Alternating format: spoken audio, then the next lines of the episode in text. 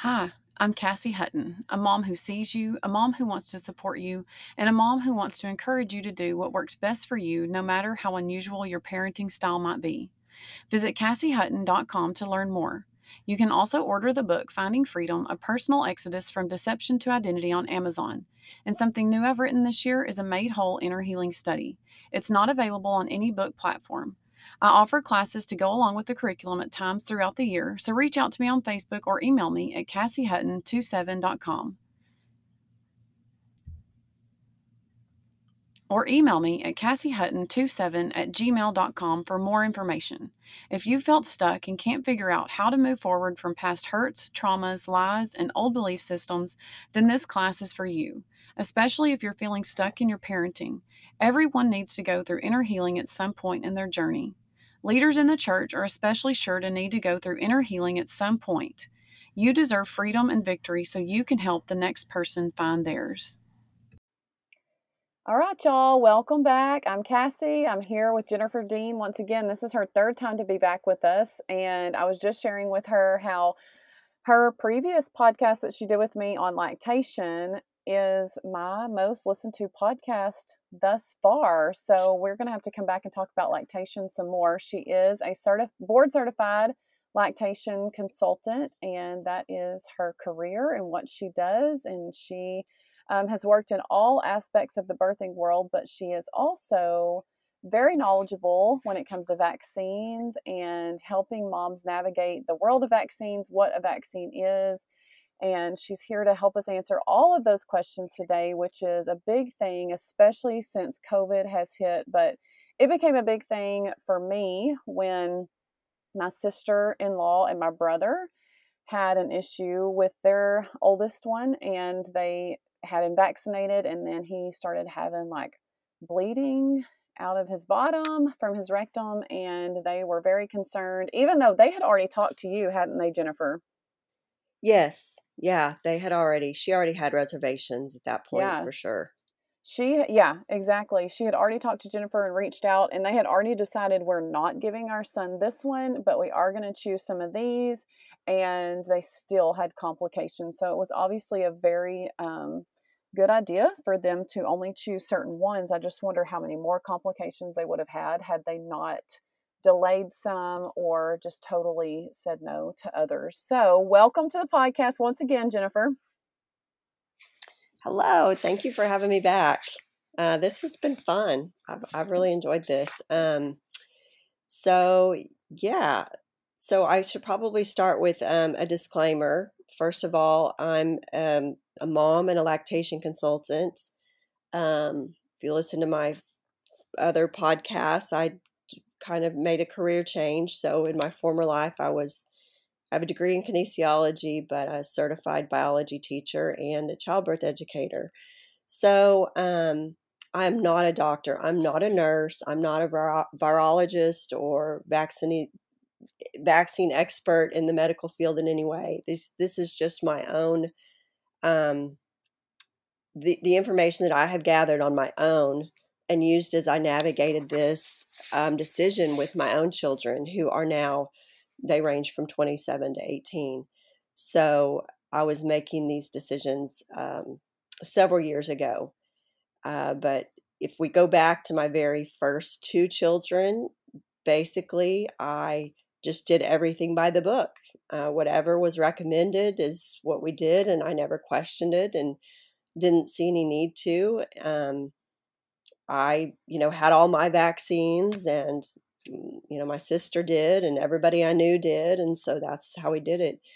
Um, when my third child came along um, it, again if you listen to that podcast of where i talk about my home births i had a complete paradigm shift and a whole new world of decisions was opened up to me as i sought a better way a different way to do things than how things had gone with my prior two kids. And part of that decision was really looking at my second child and the issues he started having immediately, like at about like two months. Just he went from healthy, no problems, to uh, chronic ear infections. I mean, Mm. immediately, and and he was not in childcare. He was exclusively breastfed. Uh, he just he didn't have any of the risk factors that would cause a child to have you know any kind of um, allergies or ear infections like he did. So I just really started questioning things. Um, had been attending La Leche League meetings. They have a little lending library at those meetings, and you can, um, you know, a couple ladies there, as I was talking about the issues he'd had, they'd given me a couple books to read. And I was like, wow, okay, this is wild. I mean, it, it, one of the books is called Is This Your Child? And mm-hmm. it's like case study after case study after case study of ch- children with allergies, like food allergies, um, different allergies, and how they're presenting, you know, to the doctor and you know whether it be gut issues or ear infections or respiratory issues or skin issues and mm. then you know once they nailed it down and they eliminated these foods you know this this child began to heal and get better and it wasn't the antibiotics it wasn't the steroids it was you know going to the root cause yeah and so um it made sense to me. I mean, like I, I, I knew in my gut I was already kind of questioning things, but it this actually made sense to me. Um, I'll rewind though. The first seed that was really planted with me was a friend of mine who was married to a chiropractor, um, Brandy, and she called me one day out of the blue we went to high school together, so we didn't talk a whole lot. She lives in Oklahoma. I live here in Texas. And she was like, Hey, turn your TV on C SPAN, you know, like right now. And I was like, What is what is C SPAN? I don't yeah. know what C SPAN is. one of those like, you know, PBS, like one of those stations everybody has. And she's like, they're having hearings in, you know, Washington about what's in vaccines and mercury or yeah. thimerosal in vaccines and she's like turn it on you know so at that point i had a it was my second child and he was pretty much a newborn he was um, one or two or three months old so what's interesting is that the timing of this corresponded with the timing of when he started having issues mm. but i wasn't putting it together and and it was weird that she called me because she didn't know that he was having these issues but anyway this is occurring so this is like 1999 and um, sure enough, you turn it on, and these pharmaceutical executives are getting grilled, asked about why why is there mercury in vaccines? We didn't know there was mercury in vaccines, and why. So um, I sat and watched it, and you know, then I called her back later, and I was like, okay, you know, so yeah, there's some concerns there, but I was like, but we can't all just quit vaccinating because then we're all going to, you know, all these diseases are going to run rampant. And you know, I was like, so it's convenient if you stop vaccinating and you get to protect your child, but what about, you know, mine and, you know, all the others? We, somebody has, you know, this whole, whole herd, this herd immunity theory. And so, um, that kind of planted the seed, although it took a long time to grow. It was probably another two years before I finally, I, when I had, we had our third, and um, I went into the pediatrician um, firmly, you know, decided we're not doing any vaccines today at that two month appointment. I had declined the hepatitis B vaccine. I don't want to come back to that one. That's that's a big one and the first decision basically that parents are making in this realm. Yeah. Kind of. Well, really, there's now they're being offered the flu shot and um, oh. DTaP and stuff like that in pregnancy. But oh. but uh, so so she I go into the pediatrician and I'm like, we're not doing any and before I know it, she's talked me into getting her the polio vaccine and the DPT. mm. um, so I was like, shoot, okay. Well, so then my strategy from then on was not to just not go back to the pediatrician because yeah, I, yeah. in my mommy voice, I was not strong enough and confident enough to to to take her on and have that conversation with her. Yeah, and um, I am now, and so I don't fault parents that are, are moms who who are wavering in this and then kind of give in because um, it is difficult. Yeah. I talked to a mom reached out to me recently and man, I don't even know if I was sharing anything about vaccines, but she was like, "Oh, she felt so bad." Um, first of all, I'll say I'm the same way. I stopped taking my kids. Ellie, who's three and a half years old, or a little over three, has never seen a doctor, not one time and Harper wow. has not been to the doctor either, and she's four and a half months, almost five months now. And um, so you know the the the whole saying of like if they're not sick they don't need fixing i mean there's nothing wrong with them they're not slow in developing there's no signs that i need to take them to the doctor so we're not going and um, that's just a whole nother stressful thing when i had my first one and the stress of going to the doctor was extreme when moms should be home resting and taking care of their newborn and it was like that was a whole nother story but um so yeah, she reached out to me and she same thing. Um, basically, someone called CPS on her for not.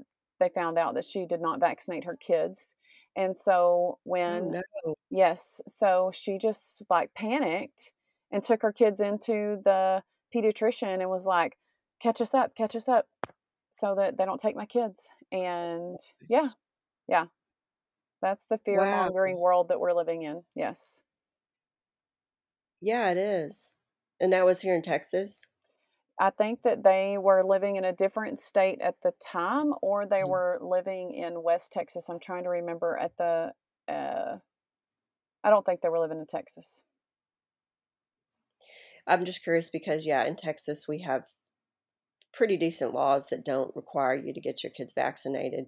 So that's why I asked. But um, nonetheless, when CPS is called, CPS has to respond. And that's the Mm, yeah, unfortunate thing exactly. there. Um, so, but yeah, so I mean, so, so, like I said, this this decision is a process, and um, you know there are a few good things that have come out of COVID, a lot of bad things, but a few good things. And I think one of the major things is that people's eyes have been opened to the fact that at best, if you're going to assume the best intentions here, there's a lot of people at the top that we have trusted that are completely asleep at the wheel. Yeah, They're, they're just they're letting things go. They're they're saying that oh we've studied all the safety. In reality, they haven't, and we saw that with with with the vaccine that was rolled out. And then at worst, it is as corrupt as as I really honestly thought it was, but didn't know for sure. But COVID really the whole you know whatever pandemic it just it, it Yeah, confirmed all of that so um i think it sped up that timeline for a lot of people it it carried it them did. very quickly to the conclusion that okay things are not as they seem and i really need to protect my family and make decisions for my family and everybody else can worry about themselves Yeah, and um, so that is one very good thing that's come out of it i think but going back to the first decision I think parents are really faced with is um, one of them is hepatitis B um, vaccine. There's also the vitamin K shot, and yeah, the vitamin K shot, you know, vitamin K is given. It's um, infants are born with low levels of vitamin K. Um, they're born with enough vitamin K to, to to be fine, but if there's some sort of damage, you know, if if there was a traumatic birth and maybe the baby was delivered by forceps or vacuum, um, they need the ability to clot, you know, because there's some maybe some trauma to the head or something. And so vitamin K helps, you know, with the clotting factors. So in rare instances, vitamin more vitamin K than what they're born with is necessary. So, you know, the problem with the vitamin K is it has a black box warning. you know, it has it has some risks. So that we just give it to all babies just really doesn't make sense. yeah, You know, my pediatrician made a case for it and she was like basically yes, but um you can have internal injuries or internal things going on and you really want that baby to have vitamin K.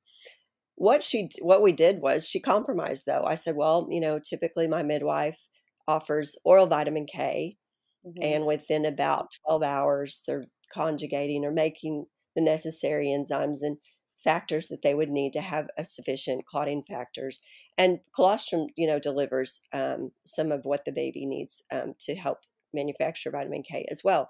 So those things um she so i was like how about oral vitamin k? And it's just they just a little squeeze it you know in their mouth and that was that and she was like yeah i'm okay with that which surprised me. I was like okay good we're good. So that's what i did. Um but completely just declined hepatitis b I think hepatitis B is the first great place for parents who have questions to jump off into and look at because hepatitis B is a bloodborne um, disease or virus. It causes liver damage. Um, it can be a, a serious, mostly irreversible disease. However, it's quite rare and it's not something that typically is going to sneak up on you because it is bloodborne. It's like um, HIV. Okay. Um, you are only going to get hepatitis B or HIV if you are having unprotected sex, typically with multiple partners, um, sharing dirty needles, um, you know, blood to blood, I mean, wound to, to blood type contact. And that is typically not occurring. The other instances where it can occur is vertical transmission or mother to infant. Um, maybe if you have a hepatitis B carrier in your home, you don't want to share razors with them, you know, but sharing eating utensils, no, not a problem, you know. So there's things like that. But most people that are hepatitis B positive are typically aware. Um, not all, but women who are seeing an obstetrician or a midwife, anytime they're getting some prenatal lab work done, they're checking for hepatitis B. So the mother that's delivering in the hospital, she knows yeah. if she is hepatitis B positive. That's not a surprise. They're also yeah. t- testing when she arrives at the hospital so that they know how to respond. Um, so there's there's no reason that that newborn should be getting a hepatitis B vaccine if mom is negative and none of the family members, nobody that's going to be in contact with this baby has hepatitis B. That it's really something definitely that could be delayed. The problem yeah. with it too is that one shot is not good enough. You have to do it. You have to do it at newborn. You have to do it at two months and then four months, I believe, and then again before they start school. By the time they're actually sexually active, it's worn off. Yeah. It, it it's so it's just it the the rationale just doesn't really compute. Yeah. So that's something that parents really look into. Yeah, I remember my brother saying that. He was like, hepatitis B is a sexually transmitted disease. I, why in the world do I need and to be giving my infant this? yeah, yeah, and you think it's so it's so absurd. You're like, no, it's like you're like there's got to be something more to it, and you're like, no, yeah. there's there's really not you yeah, know which is just um, it really is crazy and you know it it is something that i was just like you with my first two i just was like let's just go with it and you know whatever you recommend is what i'm going to do um, you know my pediatrician was a nurse practitioner she had nursed all four five or six of her babies and it was just you know i trusted her and I do remember when I went in after they had already received certain vaccines, and then I denied some vaccines and told her kind of what was going on with my niece my, with my nephew. She was like, "Well, this is just a booster, you know. This is just a booster. It's he's already had the other shot, so he's going to handle it fine." Is basically what she was getting at. But it was like, you know, she didn't like argue with me. Those that was her only comeback, but it's just you know i don't even know what's in half of these vaccines i remember when i found out um, two things number one the heavy metal issue and then also the fact that all vaccines use some sort of aborted fetus cells to they have to use human cells in order to really know if the vaccine's going to work. Well the only way that they can use these cells is through aborted babies and as a christian or you know anyone with any sort of moral compass um i mean how can you say that it, it's okay i just to me it's not yes so on that issue really quick and so a lot of people will have different objections to you know vaccines and some may have kind of an objection in all categories um, so ethical would be one, and that would be the aborted, you know, fetal cells. Um, another would be um, the risks, of course. You know, another, another might be the ingredients. Another might be and uh, the effectiveness. Like, like uh, you know, we've always just assumed that that these vaccines that are recommended to us are effective. Yeah. So we kind of check that box like, okay, we're okay with that. We're not okay with the risks though. But again, going back to what we've seen with COVID, it's like, but were they? Because Yeah. when you look at the history of a lot of illnesses, of diseases, um, polio, measles, um, a lot of those uh, diphtheria, pertussis were already naturally on the decline when the vaccine was introduced. Mm. And this is documented CDC data. Um, so you know it, this this disease had been rolling around for a while and you know it will peak it will kind of ebb and flow just like Mm. covid will just like the flu will just like you know um, anything that kind of moves in waves and it was on the downswing and because what had happened in the united states you know around that time the 30s the 40s was um, plumbing indoor plumbing clean water you know um, antibiotics were introduced so all of this occurred we had this huge revolution of ways to to improve the health of the people and at the same time vaccines were introduced. And so what gets the credit? Well who's taking credit is you know Yeah. the vaccine industry. When again we're we're seeing this play out live with covid. Well well what gets the credit for covid going away? Well really just herd immunity because Mm. the vaccine has not helped us. It's really only made things worse um, as far as the covid vaccine goes um, so going back to the ethical issues um, yes okay so here's a list of some of the vaccines not all contain um, aborted fetal tissue but several do um, the hepatitis A and hepatitis B do. Um, it's called, uh, or Twinrix. This is the combination of the hepatitis A and hepatitis B vaccine. Um, and it is human diploid cells. Okay.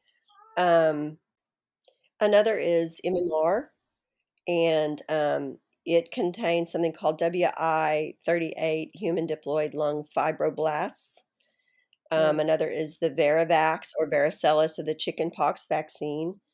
MRC5, including DNA, protein, um, and human diploid cell cultures, WI38, human, human embryonic lung cultures, the shingles vaccine as well. So you can look those up. It's sad because um, I'm trying to think.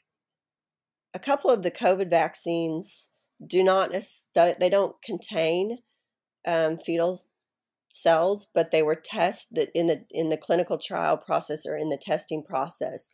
The fetal tissue was used, and some of them are named. Now I cannot remember the name. Like one is called HEK, but they're like human embryonic kidney, you know, and from like 38. Let's let's just give it a number. 38. It's like this is the kidney of a human embryo number 38 like this baby was number 38 in the grouping of kidneys that were used to harvest these cells from And it- just on a whole nother level, it's like, how old? Gosh, how how many weeks gestationally was that baby to actually have a Yes. developed kidney? You know, it was almost like whenever I was reading something, and you can clarify for me, like when these fetal cells are being used, it was almost as if they had taken one Yes. from like 1985 and Mhm. like cloned it or something. yeah yeah so if you want to find some good interesting information um, stanley plotkin who's considered the grandfather of vaccine or vaccinology uh, was interviewed or he had to testify some sort of deposition and he is just grilled about vaccines and the use of human cells. Oh it was a mother.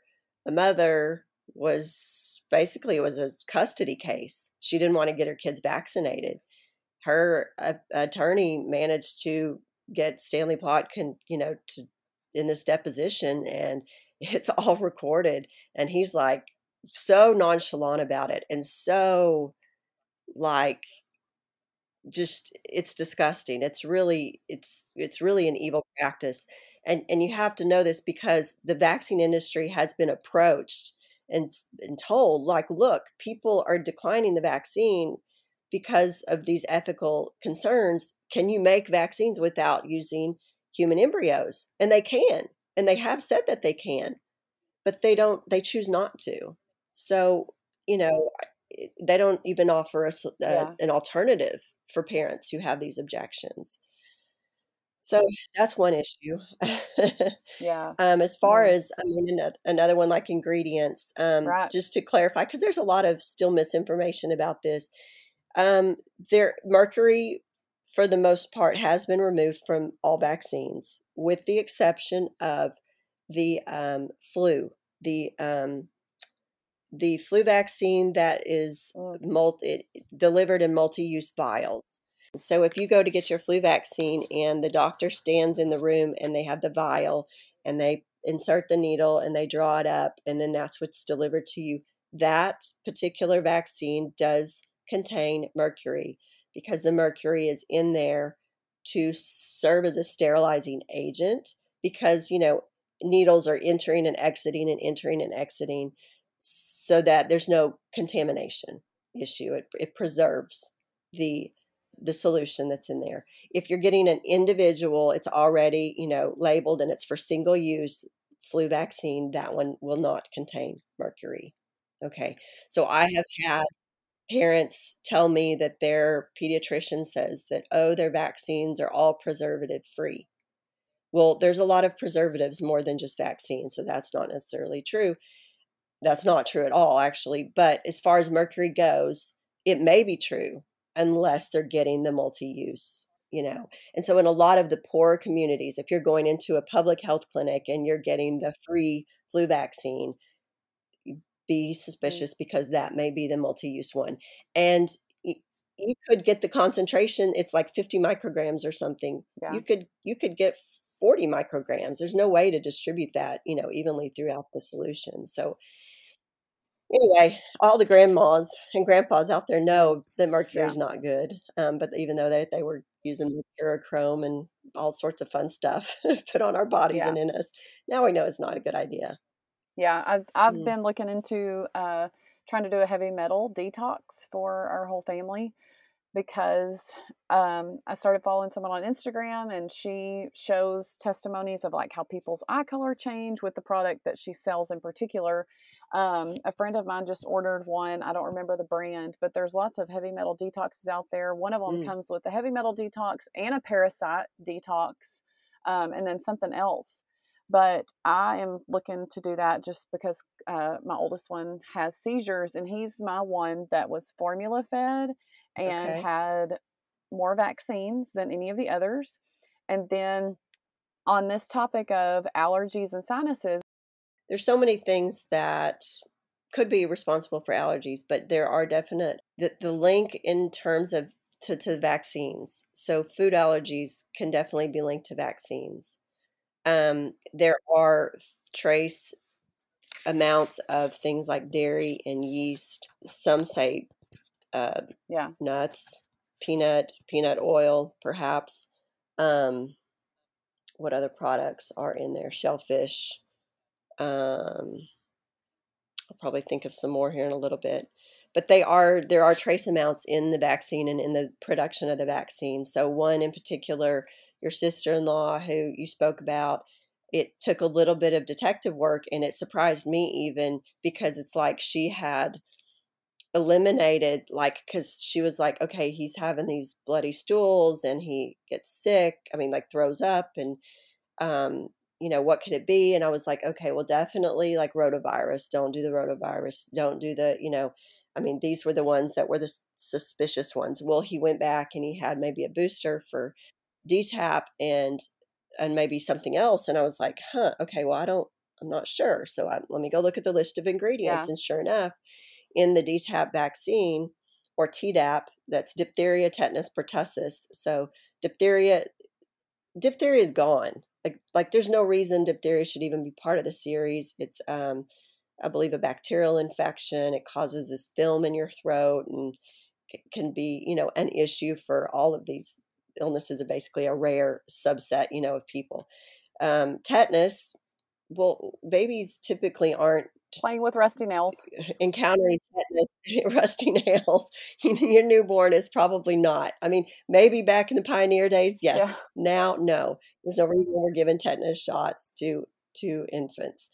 pertussis, whooping cough, eh, that that can be an issue. Um, but I'll just have to come back to that. That's a whole other animal. But um, where were we going? Oh, with the food allergy. Yeah. There is case, casein.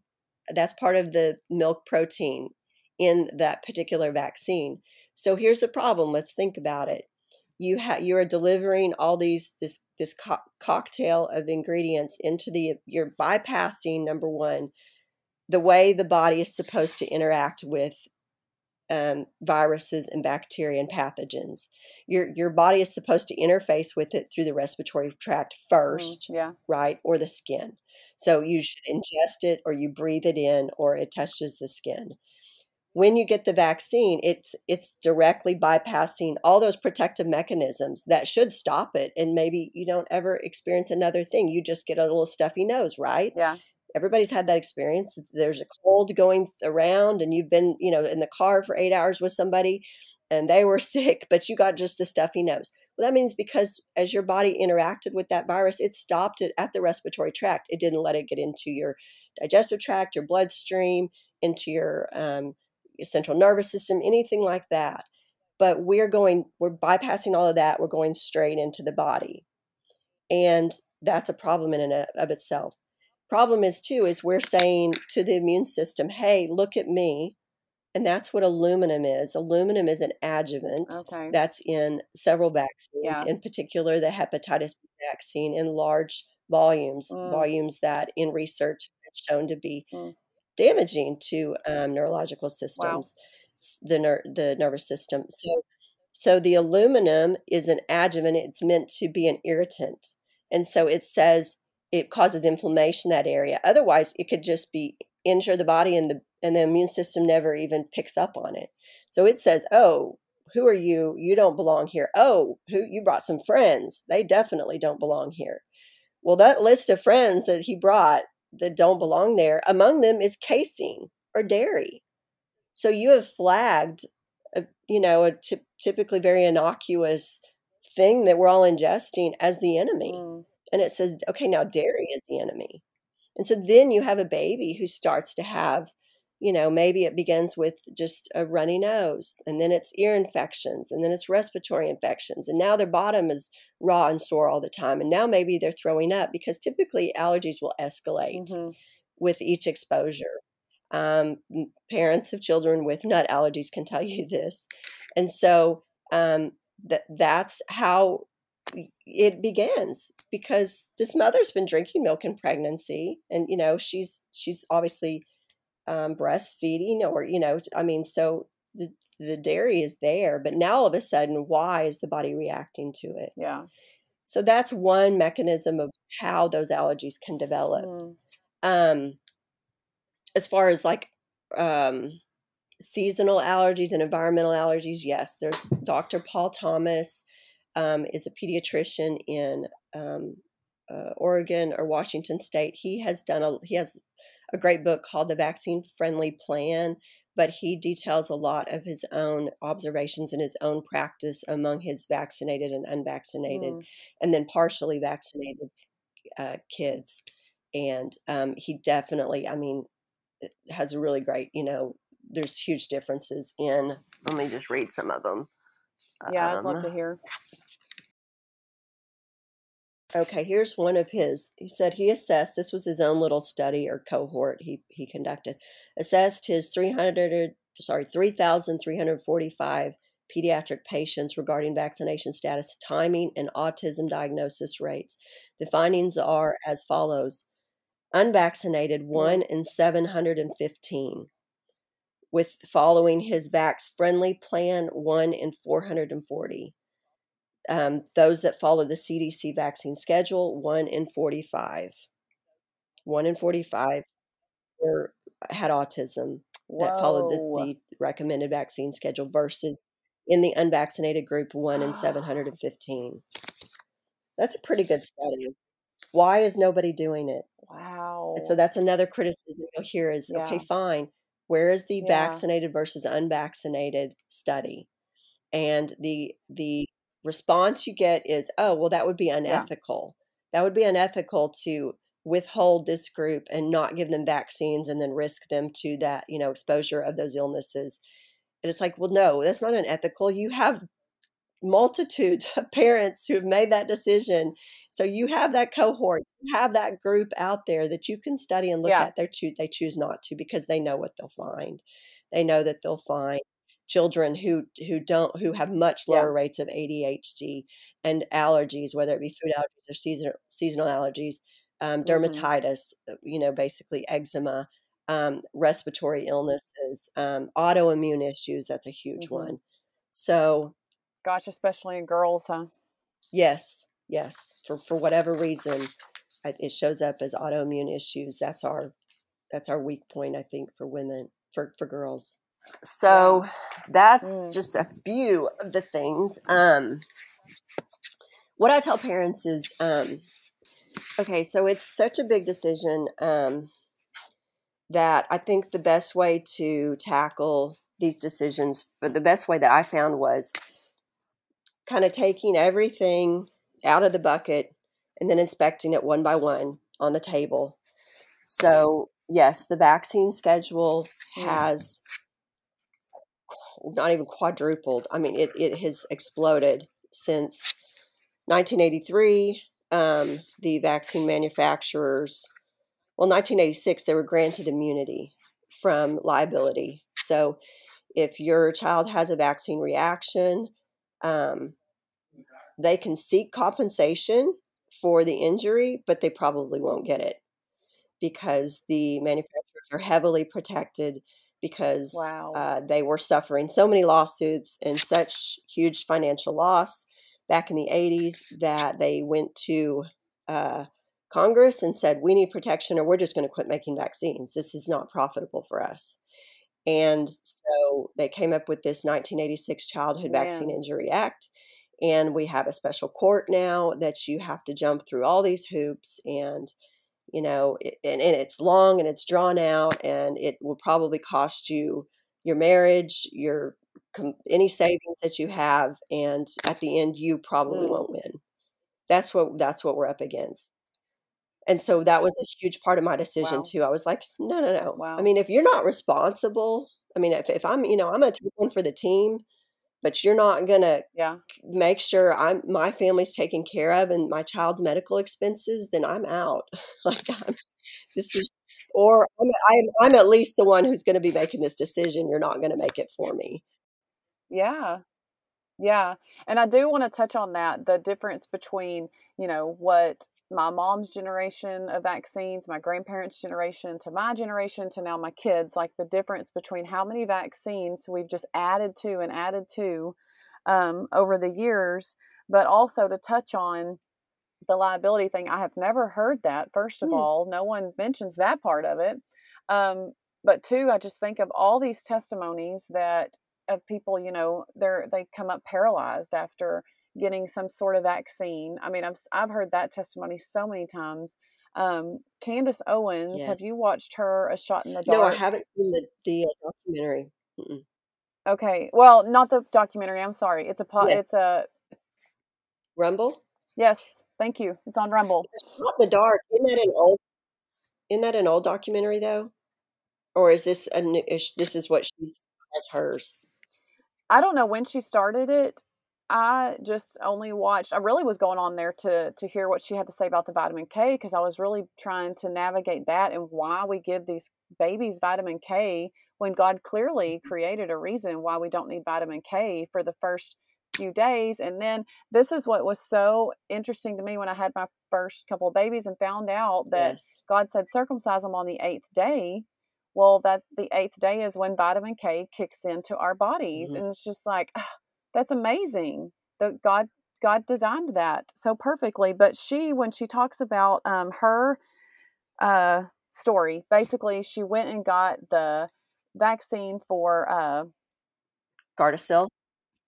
yeah, Gardasil. So it's supposedly protecting girls from getting ovarian cancer, uterine cancer. Hor- it's hormonal thing, I guess. Well, she got her first shot. You know, the OB was like, "You need it." She trusted that. Mm. As soon as she took the shot, she passed out. She came to, woke up. They told her she needed a booster shot later on.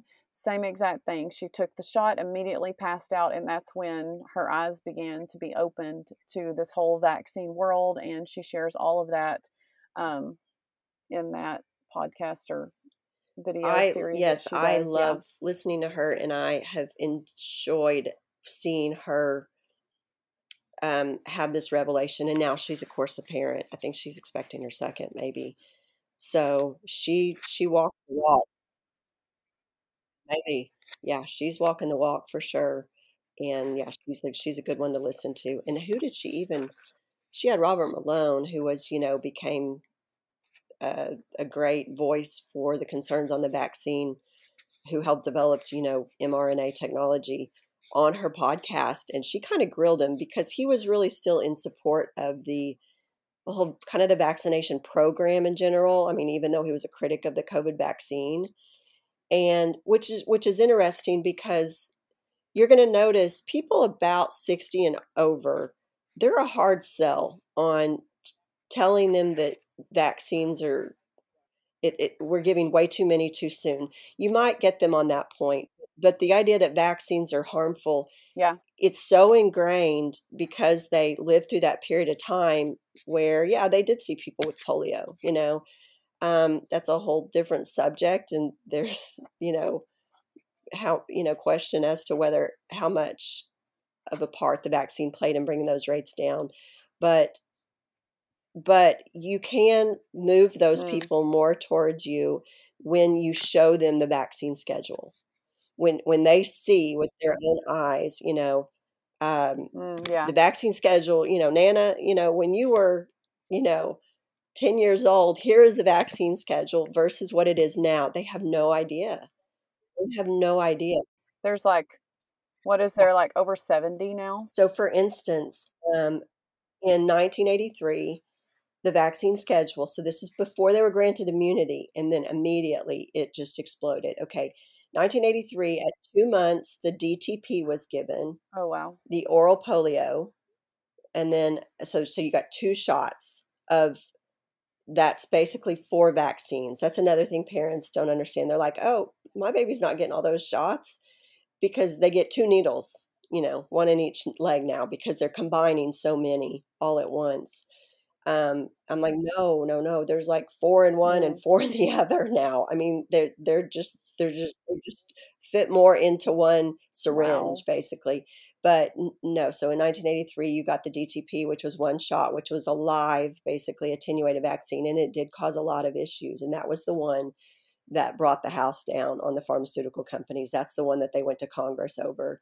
Um, and then oral polio. Oral polio uh, if you're old enough to remember the problem with the oral polio was you shed virus. So they would tell you my first got oral polio not the um, Mm. inactivated polio or ipv which is what's given now um, and so when you would be changed, they'd say, don't let grandma or grandpa or anybody getting chemotherapy or immunocompromised change your baby's diaper for the next like two weeks, you know, because this polio can be shed. And so when what we did with oral polio, when we got done with it and we moved on to the next generation, the inactivated polio, we sent it to Africa trying to help them. And all we did was cause exploding rates of polio um, over there because they were shedding the virus and transmitting it. Wow. Um, Bill Gates had a little something to do with that. If you want to look at the history on that, okay, Yeah. so that's 1993. So at two months, four months, and six months, you got that set of vaccines. Those those four vaccines. At 15 months, you got MMR, and then at 18 months, you got DTP again, and oral polio at 18 months, and then at 48 months, DTP and OP and oral polio. So you got a booster right before you started school. So um, all in all, that's like 10 basically shots, you know, with a combination of you didn't get chicken pox. Of course, everybody just got chicken pox. I know that's the one that killed me. Whenever my kids had their vaccines and I learned that they were getting the chickenpox vaccine, I was like, "What?" I mean, chickenpox didn't cause me any harm. I stayed home from school for a little bit, had a few bumps that we had to take care of, but like seriously, we're getting a vaccine for it? That that became um, that became more of a convenience vaccine that was sold as you know mamas were having to take off work for two weeks because one kid would get it and you'd be like, okay, well, you might as well all get it. And so then you know, three or four days later, the next the one, and then the next one. And so, yeah, by the time it was all said and done, you'd been out of work for 10 to 14 days. And guess what happened to mom, though, when her kids were all getting Yeah. the chicken pox? She was getting her booster. So she was getting re exposed. And if grandma came around or aunt came around, she was getting a booster and getting re exposed. So that's why we now need the shingles vaccine because because we created this gap where there was no re-exposure um, and then then that virus it Mm. lays latent for so long and without that booster of repeated chickenpox exposure then shingles comes up later in life when your immunity is down you know shingles, shingles comes along so we created that monster um, Wow. but if, if you look at the 2015 schedule, okay, and this Hmm. is obviously there's probably more now, but um, you start in pregnancy, okay. So in pregnancy, they're getting uh, they're recommended to get a flu shot, and they're recommended to get the Mm. DTaP vaccine to supposedly cocoon or protect the newborn before they're able to get that first two month series of DTaP. It's questionable whether that works that way or not. But um, they also get hepatitis B so Well, then at two course, yeah. months, hepatitis B again. They get rotavirus at two months. They get DTaP at two months. They get Hib or Haemophilus at two months. They get um, Prevnar, which is a pneumonia strain, at two months.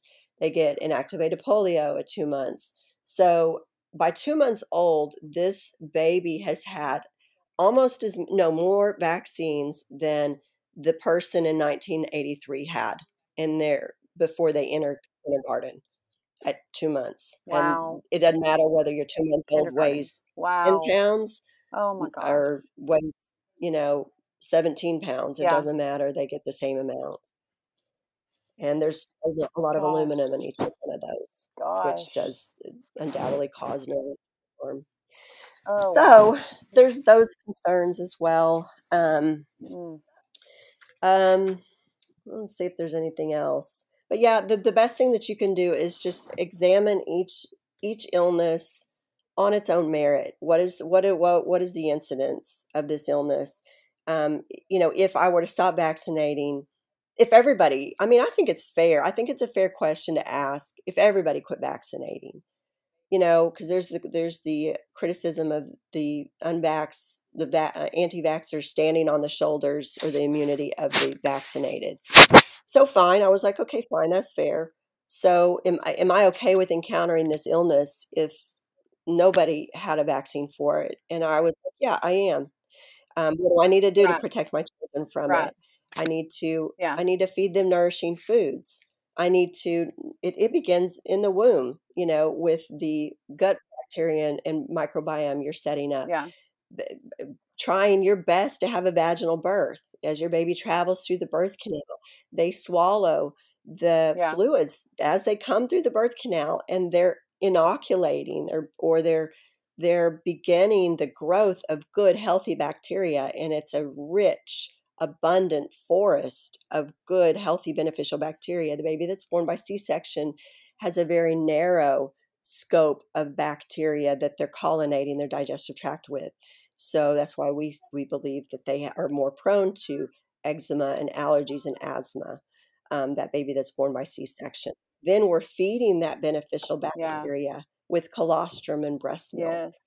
and then you know we come behind it by introducing foods Mhm. appropriately and continued breastfeeding. All of these things that really lay the foundation, a firm foundation, a, a house built on rock, right? So that whatever storm, whatever illness, whatever virus comes along, they're protected. Anyone listening to the podcast right now, we are going to actually get into that after this. So I'm really glad that you're touching on the gut health and making sure sure that we are restoring that. I think for the most part, we are at even my generation, like I'm feel like Mhm. I'm trying to restore my gut health and and compared to my little ones, you know, who I can just I'm starting from the beginning and like trying to give them all of the good healthy fermented foods that I can possibly give them, staying away from all of this junk um, that's destroying us, staying away from any antibiotics that's destroying us. I love that, and I'm fascinated by it, and I'm still learning a lot myself, and um, have had some recent gut issues, so I've had to go back to the go back to my you know things I've known, and then build on that, and um, it's it's really intriguing, and there's a lot of good information coming out about it. Um, there, I just read an article this past week that COVID, they believe COVID actually kind of starts in the gut, and that um, damage the gut health. And so um, I believe it, but I think the, the vaccine does three times and four times the amount of damage than, than the actual virus does. And we are going to come back and talk about, we're going to have a whole podcast on COVID. So we are going to touch on the whole COVID vaccine and everything that um, Jennifer yeah. dug into during that whole thing. Um, and so come back and visit us for that. We're definitely going to go there. Um, so, what else do you have for us before we wrap this one up? And what is just some good basic information that moms can take home with them to make educated decisions? I think you really kind of touched on that. Like you used, you know, the Hep B vaccine as like, here's our go to that let's start with this one. And then also, because you made a good point in saying, just think of the virus or this thing that you could get in and of itself. Are you willing to deal with the sickness itself compared to getting the vaccine? And if you're okay with getting the virus or the the disease or you know whatever it it is, mm then say no to the vaccine compared to because I think it's overwhelming for like me as a me who I'm like I do not care to dig into all of the all of the case studies, all of the information, all of the numbers. Um, it would be very overwhelming for me. You know, I'm thankful for people like you who are willing to go into that. Yes, that is a good question, and I think it's it, it is important. I'm obviously in lactation, in my role as a childbirth educator, it was very important to me that parents were not making fear based decisions. And because you can use fear to manipulate somebody to not get an epidural, right? You can you can mm-hmm. use fear to manipulate people to not get the vaccine. But that's mm. not a place of being like empowered and and having confidence in your decision and it will mm-hmm. it, it's and it's weak and it will crumble. And so there's a lot of moms that that fear the vaccines, but then they have no yeah. you know, they encounter the first whatever and they're like get, get get my kids vaccinated. So you need to really feel confident about this. And so um you do have to do a little bit of groundwork, but there is a lot of great resources that break it down and make it very easy yeah. for you. So you don't have to reinvent the wheel. So, um, some of the resources that I found and continue to go back to when I have questions or people ask me questions one yeah. is um, Physicians for Informed Consent. Um, I can't tell you the website right now, but you can just put that in the search bar Physicians for Informed Consent. And they have great information broken down on easy, just downloadable handouts or documents. For instance, one of the things I printed for today was one on hepatitis B, just the illness. What do you need to know about the illness? And another was on the vaccine. And so um, it, it gives you statistics, it gives you, it cites their resources. Um, mm. That's very important. You know, look at the resources. Don't just take their word for it. Um, another is um, NVIC or Nas- National Vaccine Information Center they also do a really good job and they they'll summarize they'll have a great piece on whatever it is let's say yeah. it's measles and which is they're gonna that's the next scaremongering thing that's out there right now is measles fyi the the fatality rate for measles is like one in 10000 okay so and and that one in 10000 that one just like we saw with covid was probably a mm. child that was already immunocompromised um, so it just doesn't take out people that are mm. healthy so anyway, just something to think about. But you can go and look at the me, you know, look at measles, and it's going to tell you what do you need to know. What are the yeah. statistics? How many end up hospitalized? How many end up? Um, how many? What's the fatality yeah. rate of measles? What are the therapies for measles? I mean, our measles data is from 1960. We don't even know how we would respond with a measles outbreak now. Sh- surely better, right? Then it's going to tell you the measles, Yeah. Uh, st- the vaccine information, so you can compare Wow. and say, okay, you know, risk benefit. What am I? What am I okay with? Yeah. Another one is um, Children's Health Defense, which is Robert F. Kennedy um, Jr.'s website, Okay. and he is a great advocate, and he he puts Yeah. together great information. Um, you just search, and you'll find a lot of good Yep. information. And then he Okay. always cites his as an attorney. He's always giving referencing his sources. Um, book you know, like I said, the vaccine friendly plan. If you're like, okay, I'm not ready to go completely no vax, but you want kind of a modified schedule to look at, Dr. Paul Thomas has the vaccine Yeah. friendly plan, and it's a great book too.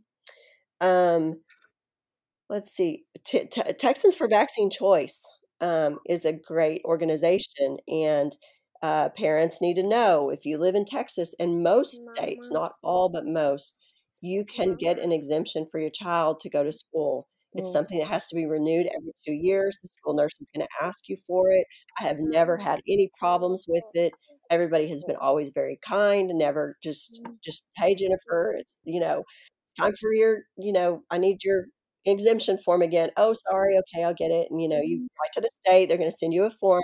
You're going to check off the ones you're declining, take, you know, and get it notarized, and then you take it to the school, done. Okay, it's not a big deal. Um, most colleges do it as well. Um, even private colleges, Baylor University does. Okay, so even if they accept, they don't have to. They say if they accept any kind of state funding, they have to accept an exemption, and most even private schools do in some form or fashion. Preschools, um, child care centers, they almost all do. There's very few that don't take some state funding. Um, read the vaccine insert, like Mhm. actual, and I'm not talking about the little sheet they give you when that you you know go in for that. That Yeah. is baloney. Mm-hmm. There's nothing helpful in there. You need you need the what comes mm-hmm. out of the box that the vaccine is delivered in. You need to read that or go to the website of the manufacturer and read it. Your your eyes mm-hmm. are really going to be opened. Um, those are the main ones. Uh, but I, you know, I'm again, I'm always available for contact if anybody has any questions, and I'll just pass along what I have learned. Again, I'm not an expert. I'm not a doctor, but I have I've, I've done a fair amount of research, and that the my concluding thought I think on any of this is is trust your gut, trust your instinct, and really that's really not our instinct. That's the Holy Spirit. You know, he's he's there to tap on our shoulder and say, "Hey, Mama, yes, pay attention. Your kid your kid should not be this sick. Something something's happened, and um, get to the root of it." Stop doing all the antibiotics. Stop keep stop taking them back to the pediatrician. Find a holistic pediatrician. Find someone who's going to help you get to the root of the of the problem. Your body is telling you something, so it's not okay. Like in our modern western world, we're just slapping a band-aid on it by taking antibiotics and by taking the Claritins and by taking the ibuprofens and the Tylenols it's not you know it's going to give you temporary relief but it's going to come back and oh i just i see so people suffering i'm like you don't have to suffer You don't, and and and ask any mom who's has multiple children and she's vaccinated some and then not the others. It, it's a it's a nine day difference. My my two youngest, who should have been the sickest because they had two siblings bringing home everything and multiple cousins at that point, and so they should have been sick all the time. They were barely sick. They were almost never sick, and I don't think they ever went to the doctor in their first year. They never had ear infections. It was a complete difference.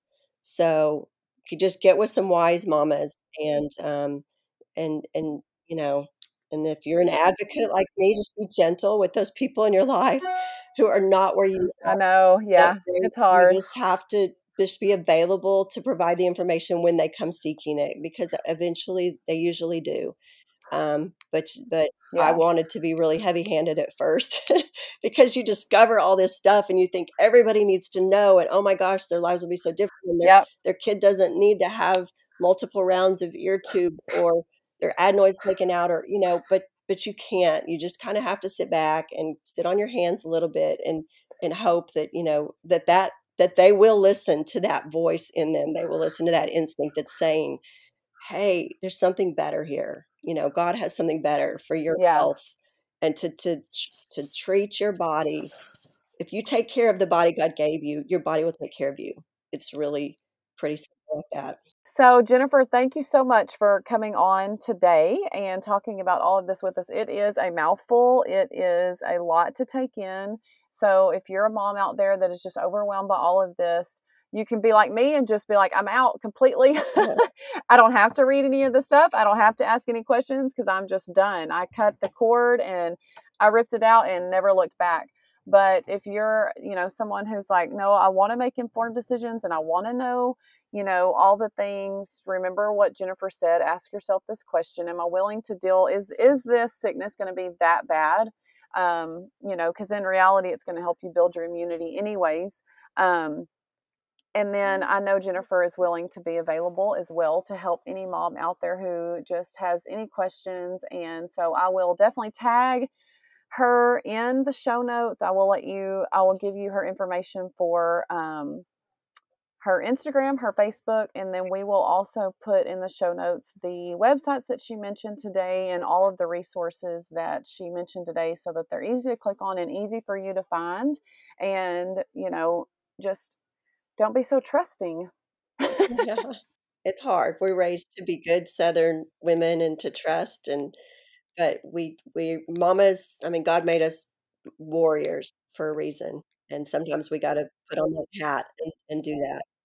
Amen to that. Well, thank you again. And we will see you back here, hopefully, probably next week. It might be two weeks from now for the COVID vaccine, an entire episode dedicated to COVID. As if we're not tired of hearing about it. Well, thank you for having me. Thanks for joining me on this episode of Barefoot Parenting. If what you're doing works for you, is healthy for your family, and is growing you in the ways you need to grow, then it's time to step out of the feeling of guilt and shame and wear your Barefoot Mama badge proudly. Remember, barefoot parents are doing things differently, so be encouraged today if you're feeling the pushback in your parenting style. You're doing something right.